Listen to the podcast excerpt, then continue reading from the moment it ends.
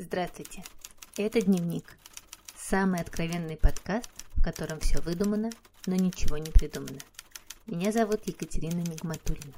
Дневники я писала всегда, но в тетрадках, бесконечных блокнотах и файлах на ноутбуке. Это мой первый аудиодневник.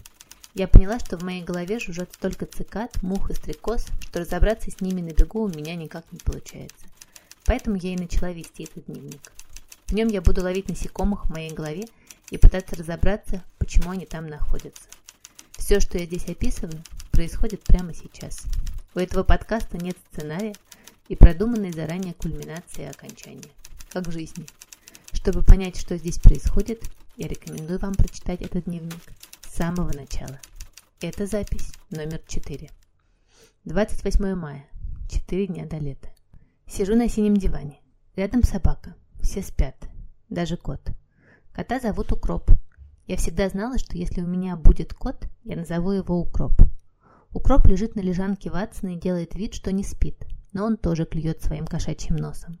Утром у нас в гостиной только я, кот и собака. В Москве солнце. Тепло. И сидеть дома нет уже никаких сил. Поеду завтра к маме. Иногда хочется, чтобы у меня была толстая-толстая кожа кита, чтобы ничто никогда не ранило. Но так получается не всегда.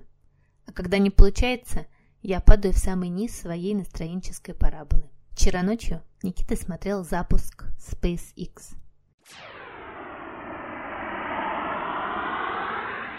Пришел пожелать спокойной ночи и сказал: «Я ушел смотреть, как Илон Маск запускает ракету». Ракета, как оказалось, так и не полетела. С первого раза не всегда получается то, что хочется. Она полетит в субботу, поздно вечером по Москве, и мы будем сидеть с моей сестрой и детьми у мамы и смотреть запуск Кру Драгон. Ватсон будет лежать рядом. Земля в иллюминаторе, земля в иллюминаторе, земля в иллюминаторе видна. Как сын грустит о матери, как сын грустит о матери, грустим мы о земле, она одна. Он и сейчас лежит рядом. Во всей моей жизни такой собаки у меня не было ни разу.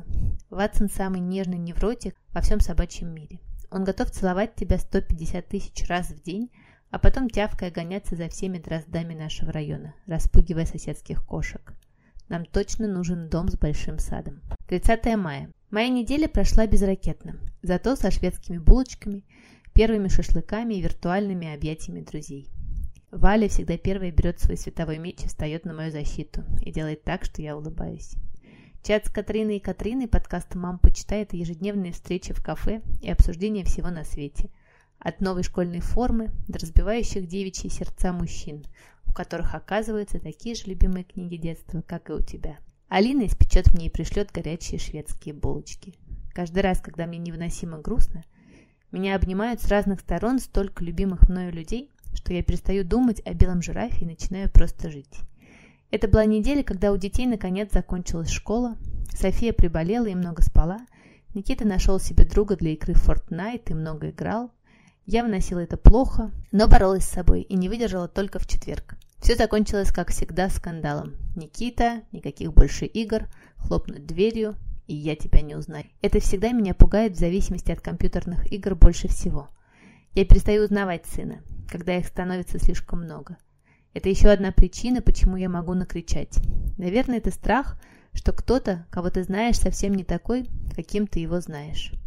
Замечательно, поразительно, гениально. Слушайте, я не узнаю вас в гриме. Кто вы такой? Мы не всегда готовы к изменениям в людях, которых мы нарисовали себе в голове такими, какими хотим их видеть. А еще это была неделя длинных разговоров. Один был с Мариной. С Мариной мы всегда встречаемся на час, а потом говорим 5. О книгах, о подозрительном Харари, который медитирует, о том, что Калифорния так далеко от Москвы и так близко.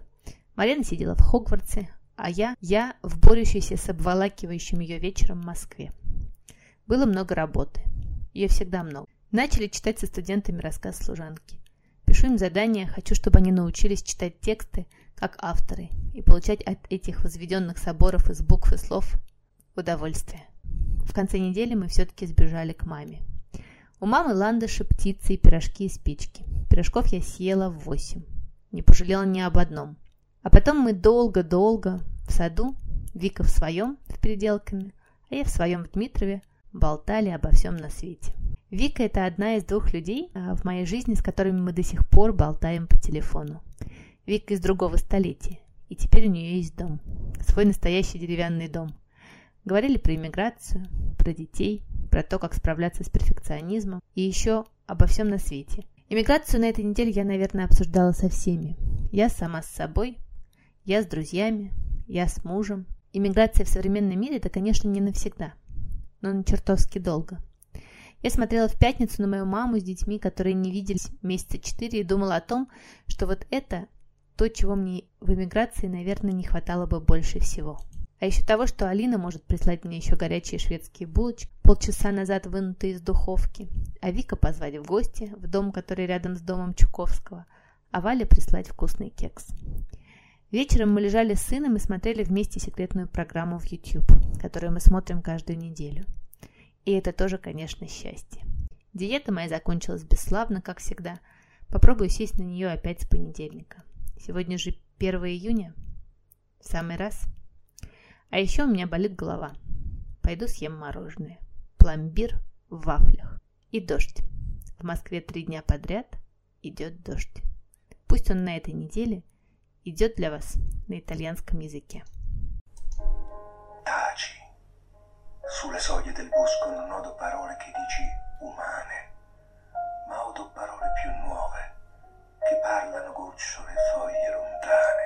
Ascolta, piove dalle nuvole sparse, piove sulle tamerici, salmastre ed arse, piove sui pini scagliosi ed irti, piove sui mirti divini, sulle ginestre fulgenti di fiori accolti, sui ginepri folti di coccole aulenti, piove sui nostri volti silvani, piove sulle nostre mani ignude, sui nostri vestimenti leggeri, sui freschi pensieri che l'anima schiude novella, sulla favola bella che ieri t'illuse, che oggi m'illude.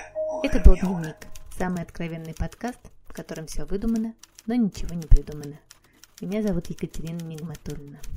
Подписывайтесь на меня, кидайте мне ваши звезды, я буду их ловить. Пишите ваши комментарии и читайте мой дневник, если вам не очень страшно, потому что мне иногда очень.